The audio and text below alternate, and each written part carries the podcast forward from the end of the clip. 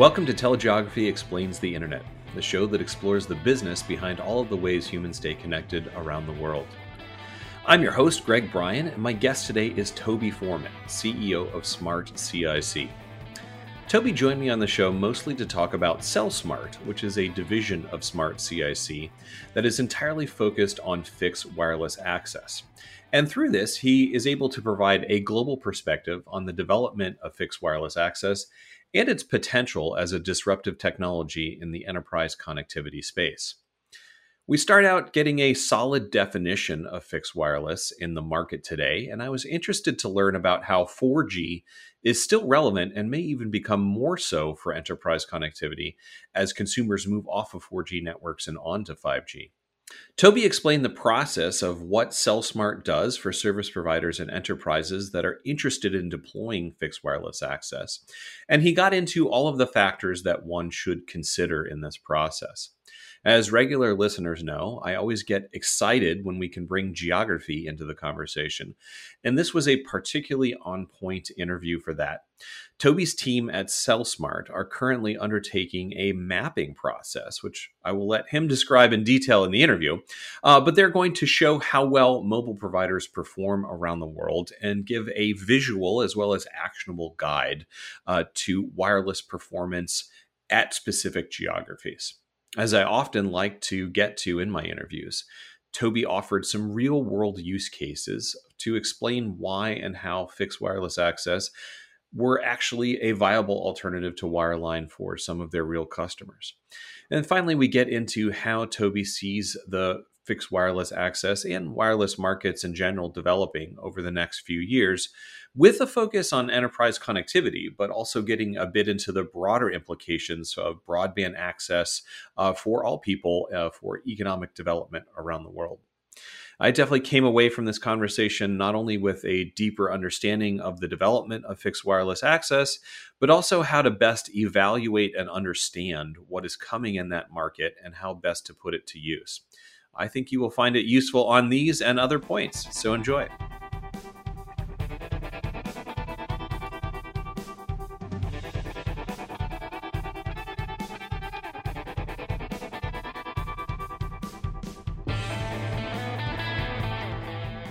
Welcome to the show, Toby. Hi, nice to see you, Greg. All right, thanks so much for being here. Uh, you know, we always start out the show, Toby, um, with just a brief background on yourself um, and uh, what you do as the CEO of Smart CIC. And today we're talking mostly about your division of CellSmart. Yeah, thank you. Yeah, I'm the CEO of Smart CIC. We're a managed uh, global services provider. We provide connectivity solutions and field services through the line. Um, and back in, I guess, end of 2021, beginning of 2022, we mm-hmm. wanted to create a specific brand around fixed wireless access. So our right. business is really about being smart, smart CIC, and mm-hmm. CellSmart, and around the intelligence that you need. Uh, in order to deploy fixed wireless. So uh, we created CellSmart. So that's our, our cellular intelligence division. And yeah, that's why I'm, I'm on the show today. And I'm, I'm really pleased to be able to talk to you about it. Yeah, exactly. That's uh, that's what brings us together here is is to talk about the developments of the fixed wireless access market.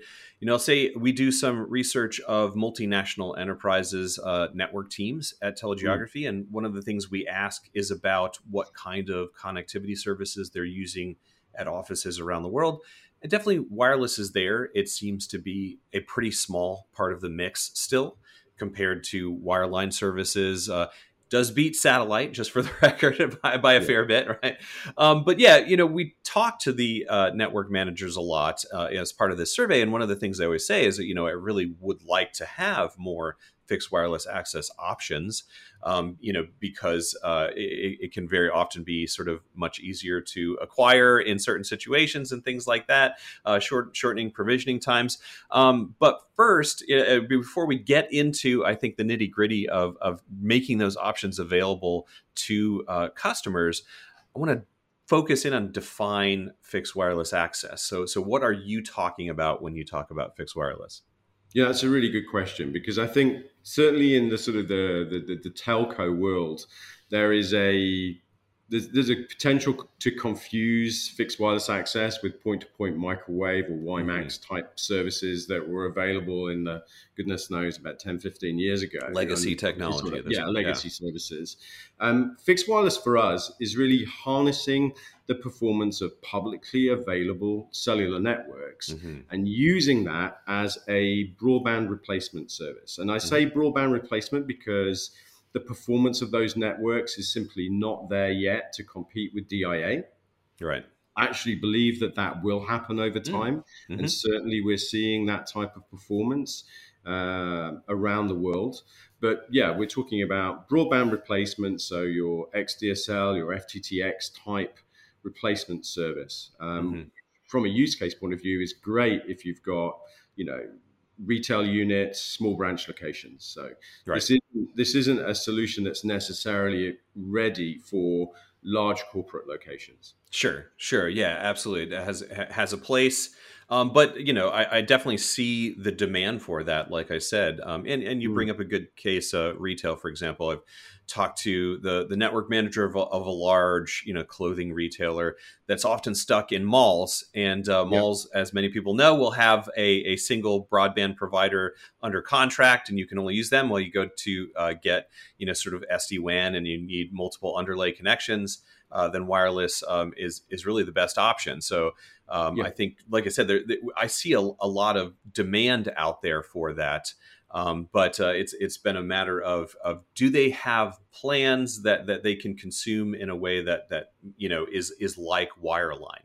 What's your sort of take on that in in terms of you know being able to have a, a similar uh, consumption and, and contract and that sort of thing? Yeah, it's not. So, mm-hmm. I mean, there are definitely providers out there that say you can have all you can eat packages. Right. But but our experience in practice is that after a certain amount of data consumption, that those packages are shaped, right? The, the traffic is shaped, the, the, the connections right. are throttled. So mm-hmm. it's not there yet. And right. there's a very good reason why it's not there yet. The telco, the backhaul networks are not set up um, mm-hmm. to cope with the amount of throughput that you would need if everybody moved from wireline services to, to wireless services. Right. That doesn't mean that you can't use that connectivity. You just have to be more disciplined about. Mm-hmm um, how you consume the data. And it's about having conversations with your customer. It's about understanding the use case and then and then building a package that works with that use case. I mean, we can provide, you know, with the contracts that we have with some of our carriers, packages up to a terabyte. So there's there's plenty of data be, to be consumed. But I think in I would say what over the past maybe six, seven years, we've all become very complacent about the amount of mm-hmm. data we consume, the amount of bandwidth that's available.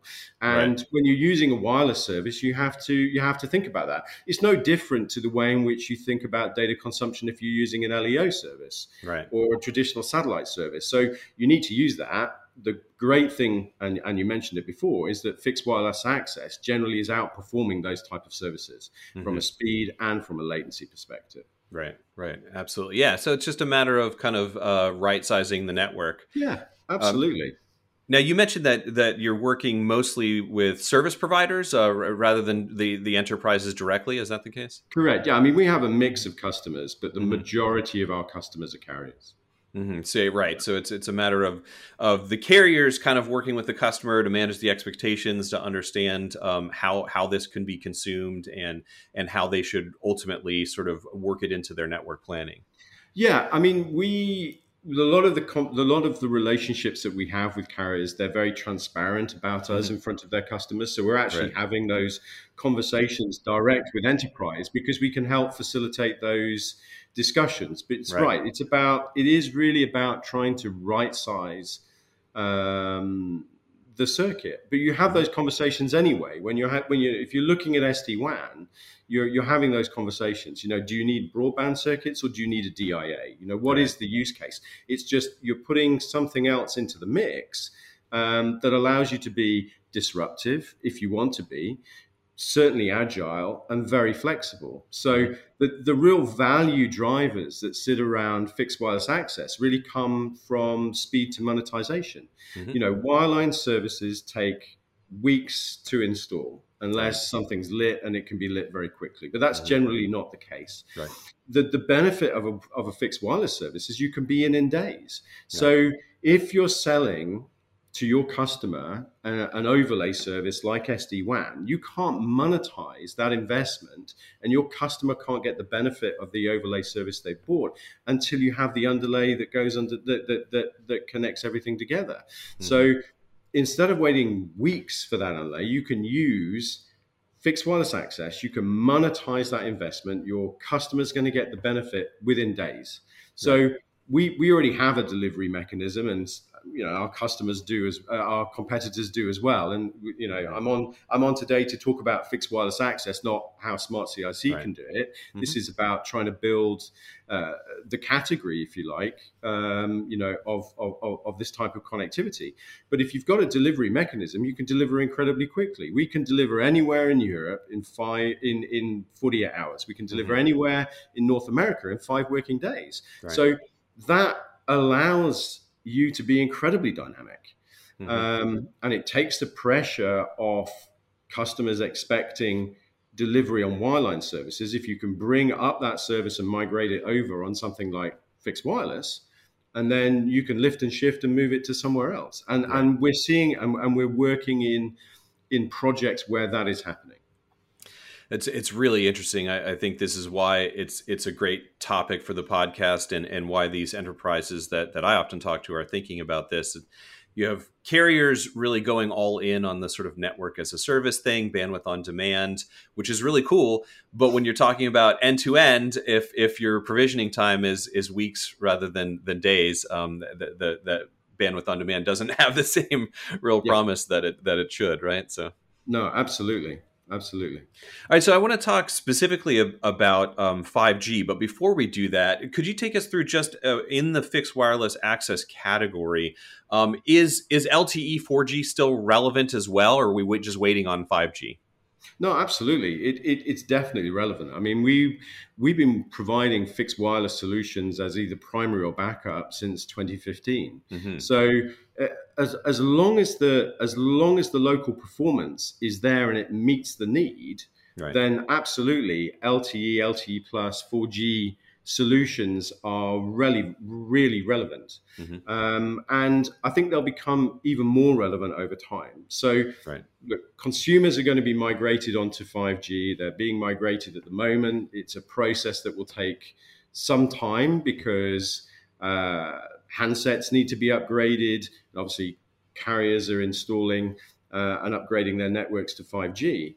But mm-hmm. once that happens, that 4G spectrum is not going away. That that's not going to be mm. that's that that's mm-hmm. not going to be uh, dismantled because right. you need the ability to go back to that. So one of the issues that we have with 4G and around the way in which uh, it was it was built is that it suffers from saturation.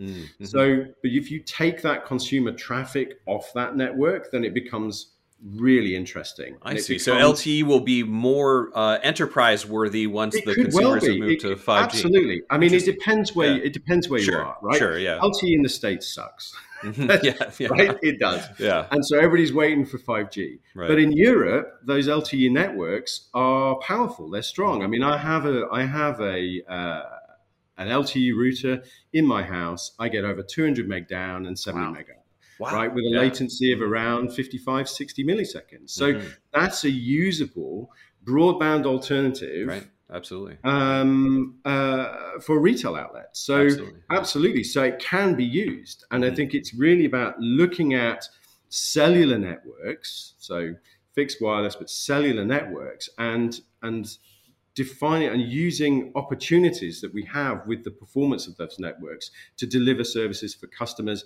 in a dynamic and disruptive and flexible way. Yeah, yeah, absolutely. So, so I'm I'm not a, a, a, big wireless expert. So, correct me if I'm wrong here, but it's been my understanding that that you know one of the the sort of developmental delays to 5G has been that the the tower uh, density has to be the towers have to be a lot more dense i should say right so because the signal doesn't go as far it doesn't penetrate well you need a mesh network and all that is is that um, is that being overcome by the carriers so that that uh, you know 5g fixed wireless is, is becoming more available to the consumer I mean, what we're seeing is we're seeing network performance increase, which is mm-hmm. what you would expect. So, as investment plans roll out, as that density, as you say, as that density increases, then we're seeing performance increase. Mm-hmm. What we're also seeing is we're seeing a lot of rebadging, right? Mm. It's very easy to change your 4G network to a 5G network. Right. All the operator needs to do is to push a new APN. But those operators that are making the investments, I mean, if we talk about the US, for example, what we're seeing is we're seeing certainly, you know, T-Mobile and Verizon are certainly putting in the investment, and you can see that in the network performance that we're that we're picking up with some of the testing that we're doing. And I, I guess we'll talk about yeah, absolutely in a yeah. bit. Uh, uh, and the network that isn't putting that investment in AT&T we're seeing that mm. right mm-hmm. we're seeing mm-hmm. that their their performance is significantly different to the other two so it's all based on the amount of investment right. um, that those carriers are putting in but that's that's an um, interesting point that you're saying there's some sort of 5G washing out there that that it's not just about the radio signal or whatever. across like, the world, right? Mm-hmm. Right across yeah. the world, Greg. We're seeing that. And, you know, carriers are, from a marketing perspective, are wanting to say that 5G services are available, mm-hmm. and so they're pushing that out that 5G is available. Actually, in the testing that we're doing, we're understanding whether that is true 5G or whether it's actually 4G. And so really we're seeing badged 5G connections actually being 4G and and and I think that's you know I understand why that's happening. Sure. Um, what you just need to do is you need a partner. You need to be able to understand the true mm-hmm. performance of those networks right. uh, in order to be able to deliver the service and capitalize on on that, this t- different way of accessing networks. Right, right, absolutely. All right, so let's say I'm I'm an enterprise and and I want a secondary or tertiary connection, say, or, or whatever the case may be, have difficult sites, um, uh, or just around around the world, um, you know, want want to be able to add some flexibility. What is, what does it take me through the process of of you know getting a network set up on on fixed wireless access? So the key thing is to do your homework. Mm-hmm. Okay, so that's number one. You need to understand what networks are available in those lo- in those locations mm-hmm. and what is the performance of those networks. So the way that we go about it and the, what, what we're trying to promote as a really I think industry standards is to actually go out there and, and understand the RF environment. Right. And that means using tools to assess which carriers are available in those areas, what technologies are available in those areas, and then present solutions to customers that allow them to take advantage of those networks. So that's mm-hmm. number one. Mm-hmm. Number two is implementation is really important. The second element is implementation. Mm-hmm. So you need to be able to implement this. There are there are a bunch of companies out there around the world, and they'll stick a multi IMSI so multi IMSI is a multi carrier SIM into a router. They'll send it out to the customer and tell the customer to plug it in. Mm-hmm. That isn't going to work. It doesn't matter how good the RF environment is. If you can't install this equipment correctly, you're right. not going to get the performance that that that that you're looking for, and mm-hmm. therefore it's going to be a it's going to be a disappointing result. So really, it's those two things. It's understanding the environment, doing surveys. You can do them quite effectively, uh, and then it sits around implementation. Right. Um, and then the, the, the third element, which actually is something that t- I think you know ties into telegeography, is it's all about the plumbing. Right. Right. So you need to you need the right carrier partners to be able to deliver the services. Mm-hmm. So if you've got a an IoT SIM from a carrier, that may not work. You know, right. networks work based on plumbing.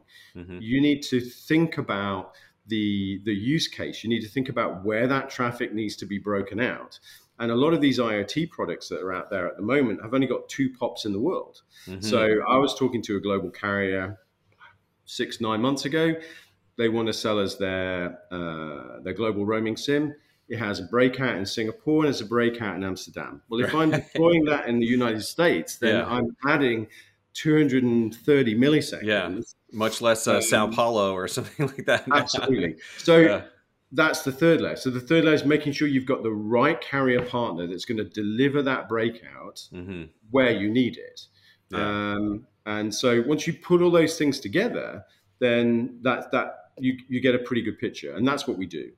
Yeah, absolutely. That's that, that's a, a brilliant point that obviously we we love thinking about at telegeography is that uh, you know thinking on as the enterprise wants to these days more of an application basis that, than a pure network basis that it's it's so important to understand where your traffic is destined and and uh, the paths that it needs to take to get there. So i think that's a great point. Yeah. Yeah absolutely all right, so since since we're talking about geography, Toby, let's get more into geography. Obviously, um, uh, behind me is is one of our telegeography maps of, of submarine yeah. cable infrastructure.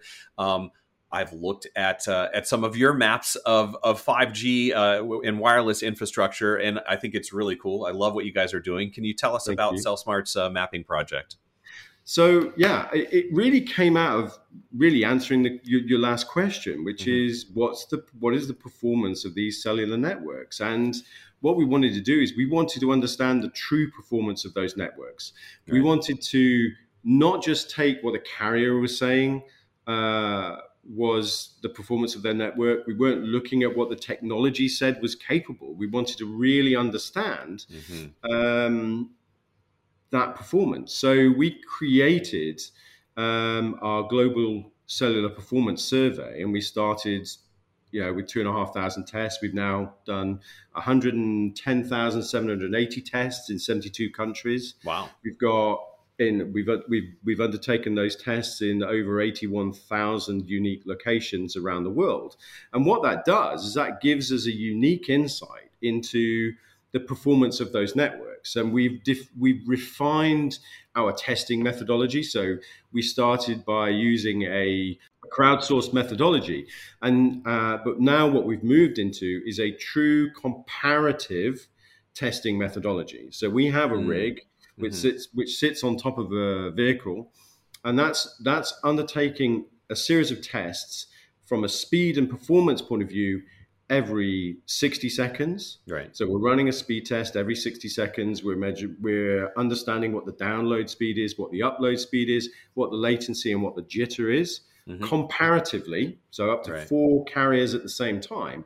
And then every half second, we're pulling RF information. Mm-hmm. So we're understanding what the RSSI is, we're understanding what the SNIR is, the RSRP, the RSRQ, so that we can understand and then overlay in a 3D environment, if you like. What does the RF look like? And then how does that how does that answer the question about performance? I see. So, so sort of looking at um, how strong is is the radio signal, if you will, and then what is the the performance in terms of standard measures like like latency and bandwidth and, and things like that, and and and then you sort of overlay that onto the the physical geography of a city, say. Yeah, absolutely.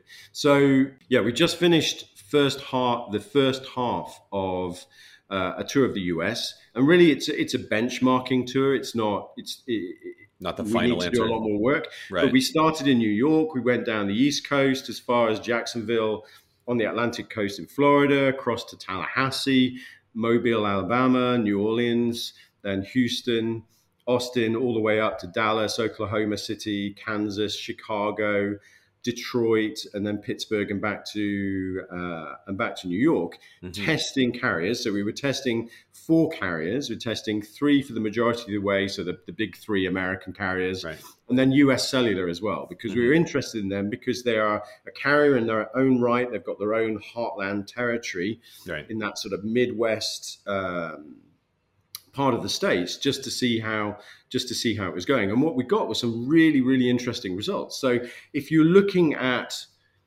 if you're looking at a broadband replacement then the average speed that we were picking up over 20,000 tests which is the number of tests that we did in this sort of first two week tranche of our testing mm-hmm. the average speed is 83.82 down wow. the average upload is mm-hmm. 25.61. That, that is pretty impressive, I have to say. Yeah.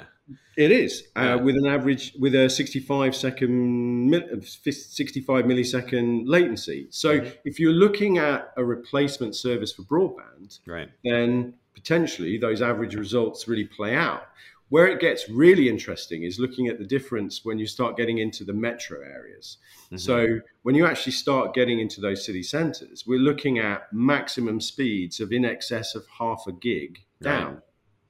Um, and upload speeds of 100, nearly 150 meg, and latencies around, well, the lowest latency we recorded was 12.45 milliseconds. Mm-hmm. So that's where we're beginning to see the performance of the you know of 5G coming into play right. and delivering the potential um, to support sophisticated services for large numbers of people. So not just right. not just your you know fast food franchise or your retail outlet or your branch office, but actually with these type of these type of speeds, then we're, we're looking at being able to provide certainly decent secondary or tertiary right backup to to larger sites. Yeah, I think that's really really interesting because you know certainly as I said at the start when we're talking to enterprises about this, do you use wireless in, in what situations? You know, a pretty standard use case would be you know a, a more remote site somewhere where it's it's hard or impossible to get to wireline providers uh, but but when you're talking about these kinds of bandwidths being available in in the city center, then suddenly the use case shifts. I think to mm. that, like you know, fast provisioning, flexibility, you know, maybe even sort of some on demand services, or even just as as a you know permanent sort of wireline replacement um, be, because the throughput is good enough and and um, and and it's it's sometimes even even in a multi-tenant office building it's sometimes hard to get truly competitive pricing on on the local tail there so yeah.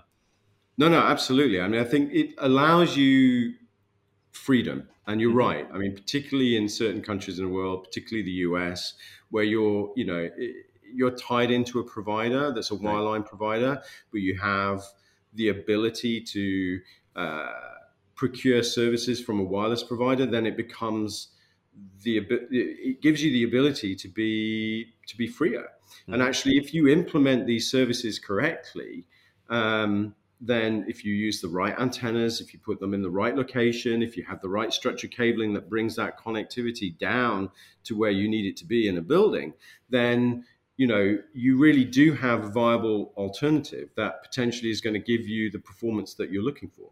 Right.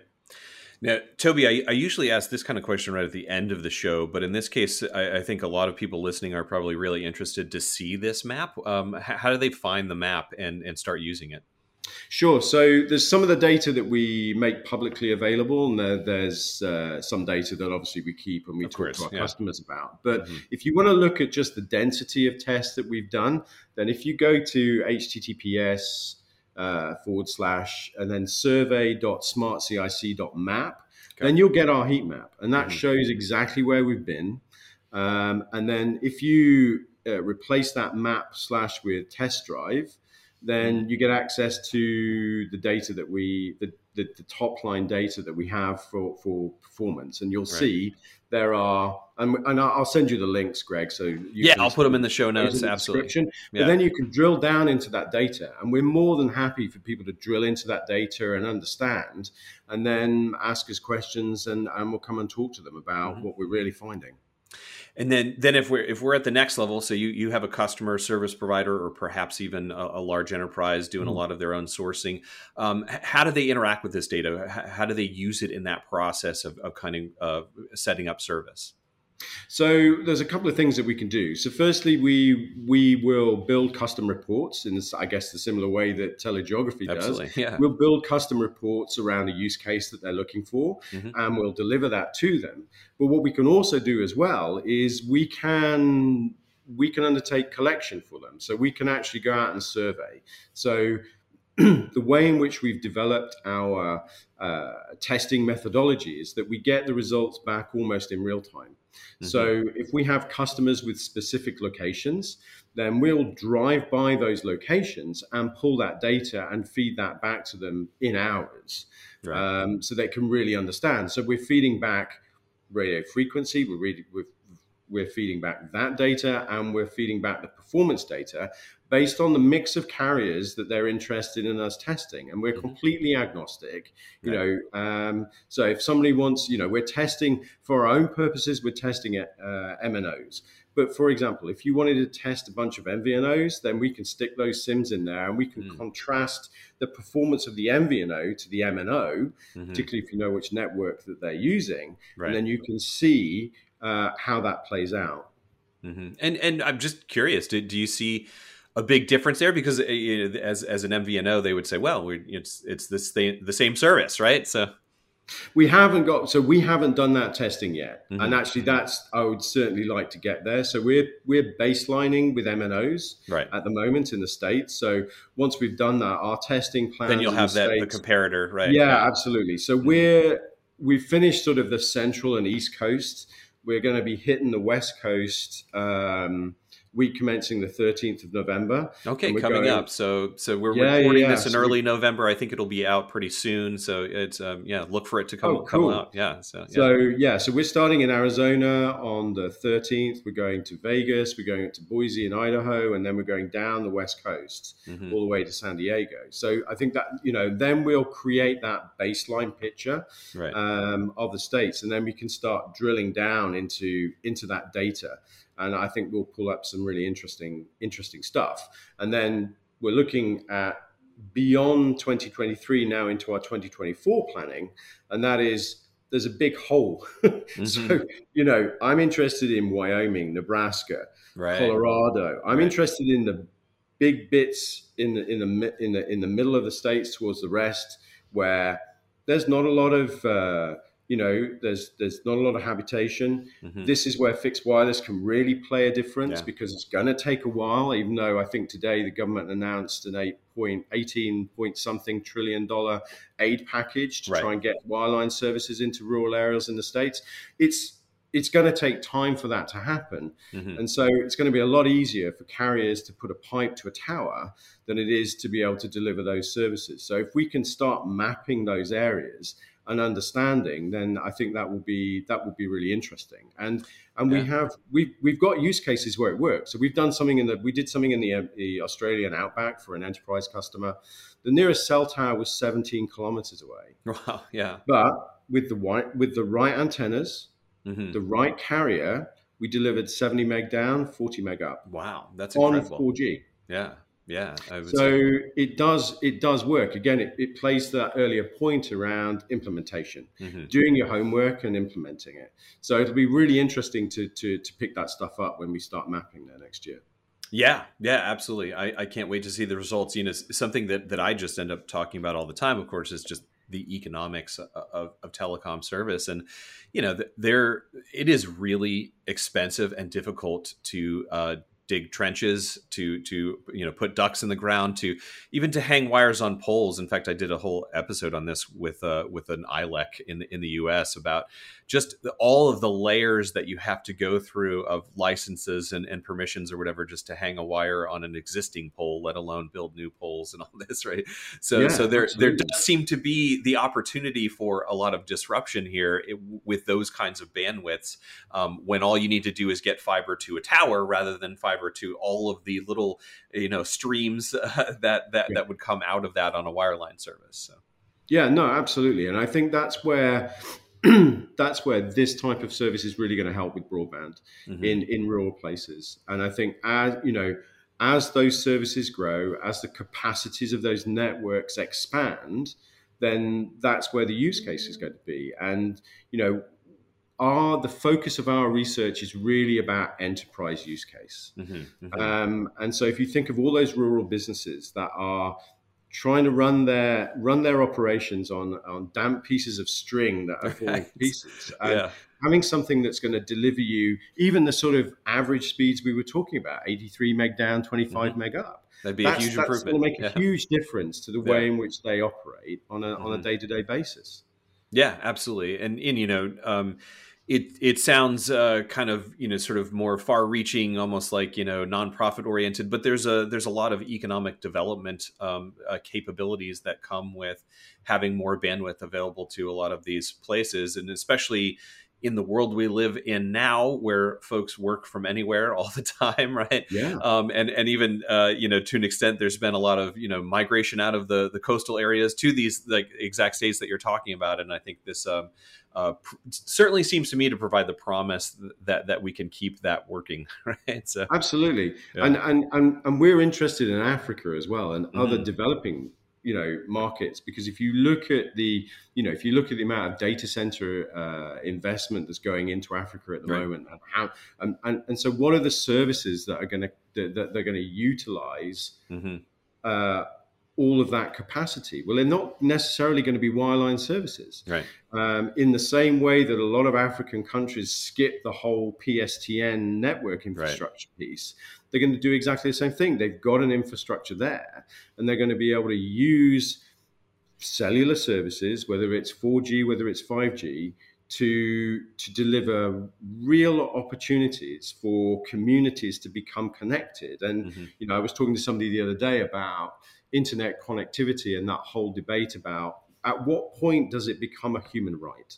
Mm-hmm, you know mm-hmm. um, and so what sort of services need to be available in order for people to access social security medical right. information all of those sort of things um, and so i'm really interested to, to to to continue that project to sort of map this stuff out and and begin to make some assessment about when those networks are going to be capable of delivering those type of services yeah well especially with you know there, there's an extent to which the the terrestrial radio, terrestrial television are, are dying, right? In uh, mm-hmm. in the younger generations don't own the the devices that would pick up an FM radio signal. Yeah, absolutely. Right?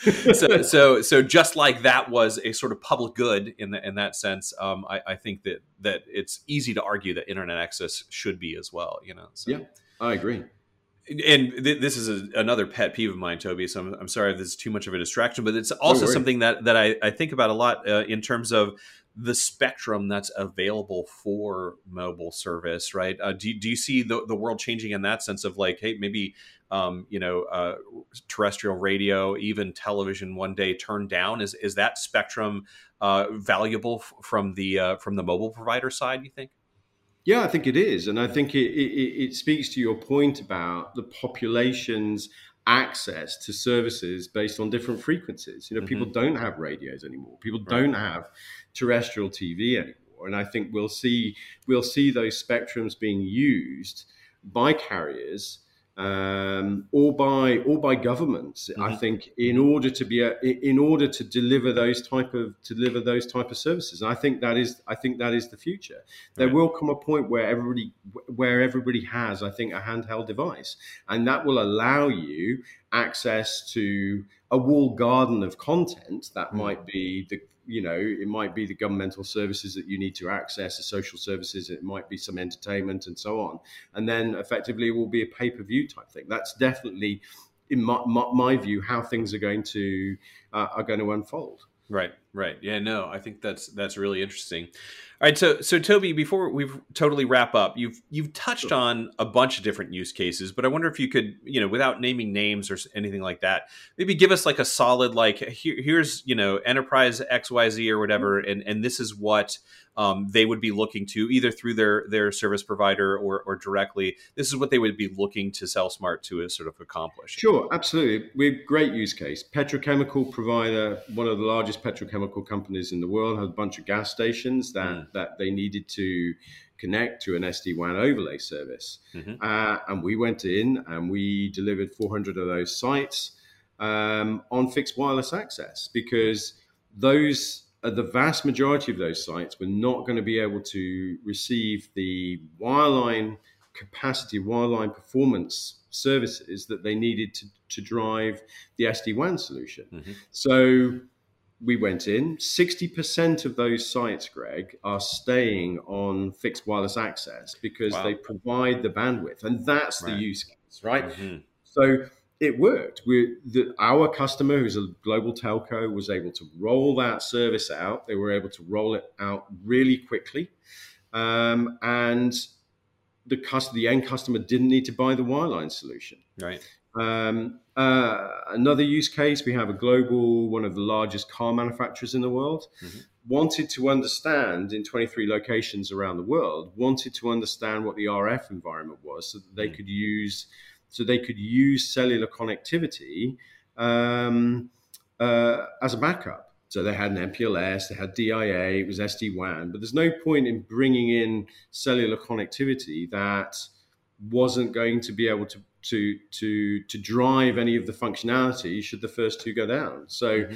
we went in, we surveyed, provided complete agnostic, carrier agnostic, technology agnostic solution for for them to be able to pick the right provider in each of those locations and we're talking about large you know truck manuf- truck assembly plants large mm-hmm. warehouses this is not branch offices and car showrooms um, so that they're able to to, to deliver that. Right. Um, so that they have a fully robust, um, redundant uh, connectivity solution.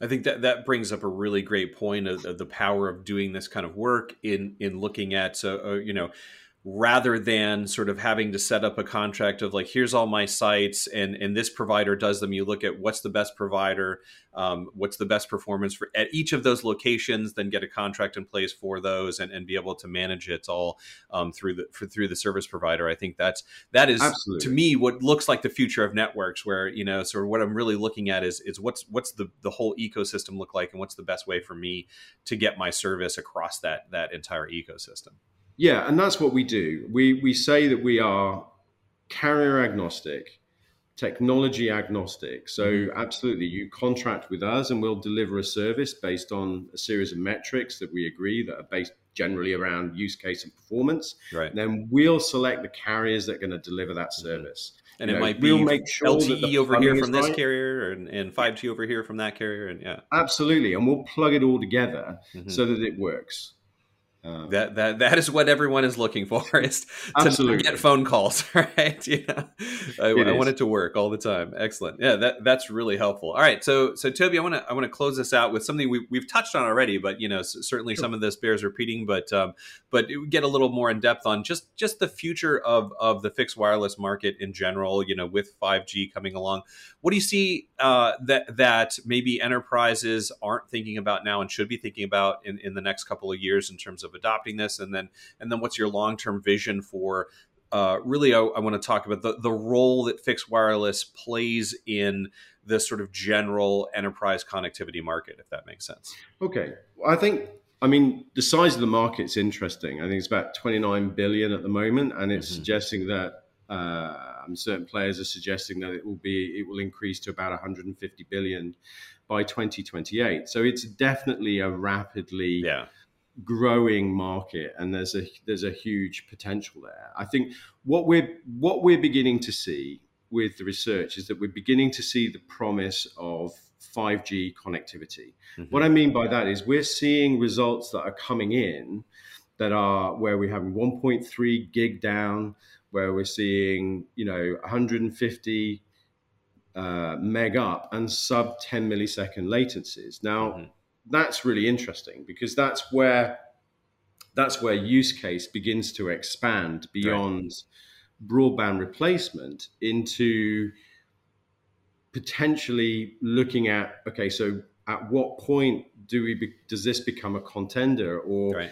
does it become a decision making uh, element when you're looking at dia mm-hmm. so and and if you can deliver those services as quickly as we can now, then that allows bigger businesses to become more dynamic, to become more disruptive, uh, potentially save money. Uh, they're not going to be necessarily tied into the same sort of contracts that they are before. This could be a very disruptive mm-hmm. technology. It can deliver power to enterprise and equally to telcos. So telcos can take, if they want to, can either choose to take advantage of this. And obviously, you know, T-Mobile, I think, right, right. they ditched their wireline business. They're right. a wireless company, mm-hmm. so they've gone down that they've gone down that route. So they're embracing that technology, and I think if you're a telco, you've got to be looking at your your you know wireless as being part of your playbook. Mm-hmm. And then you've got to look at how do you connect, how do you use wireless to connect to your fixed infrastructure? Mm, mm-hmm. Okay, so you know the the the uh, what we say to our customers is well, effectively you can be on there everywhere. So you can then, with that type of performance, you can connect anywhere to a node on a network. Right. And that's where it becomes interesting. So I think we'll yeah. we'll see new products coming out from telcos that are using wireless as last mile, mm-hmm. uh, prioritized over the network.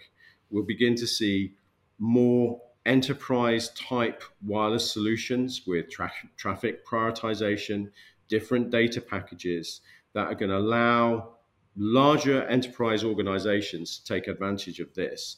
And then if you put that together, it becomes pretty dynamic. Yeah, yeah, absolutely. I, I you know, again, I've been hearing sort of enterprises wanting this world for, for a, a few years now, and I think it, it, looks like it's it is starting to emerge. So I, I, think the demand is there, and especially as you say, um, you know, once the capabilities are are up to a sort of wireline DIA sort of uh, com- competitor, um, I think that's going to be a game changer. So it is it is a space that I will be watching closely, no doubt. Yeah, absolutely. Next eighteen months, I mm-hmm. think you'll see that that that ramp up over eighteen months, definitely. Yeah, and I, and I also like the point you made about carriers thinking about how does this connect into my sort of larger network. There's there's all, almost some rethinking of the topology of the network in general that that this facilitates. Yeah, absolutely, it does. Absolutely. Yeah.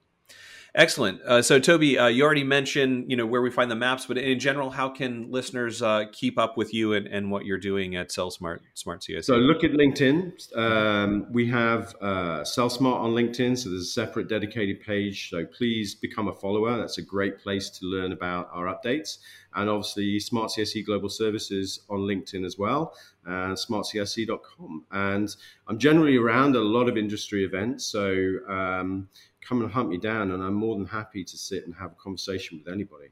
Yeah, excellent. I, I, hope we we can run into each other sometime, and and I think maybe this is worth a, a check in, in those eighteen months, maybe, and, no, and see how things great. developed, and and um, especially once uh, th- this mapping is is is robust and whatnot. I, I would be fascinated to, to get a look at it in, in depth. Yeah, I'd love to share it. Love to share it. Excellent. Well, Toby, this was really uh, fun and informative for me, which is always my goal. So thank you so much. Well, thank you for having me on, Greg. It's been a great conversation. Yeah, absolutely. Cheers. Thank you. Bye bye. Thanks for listening. Telegeography Explains the Internet comes from the experts here at Telegeography. It's edited and produced by Jane Miller, and it's hosted by me, Greg Bryan. And I also wrote that theme song you're listening to right now. To learn more about our data, jump over to telegeography.com, and we'll see you on the internet.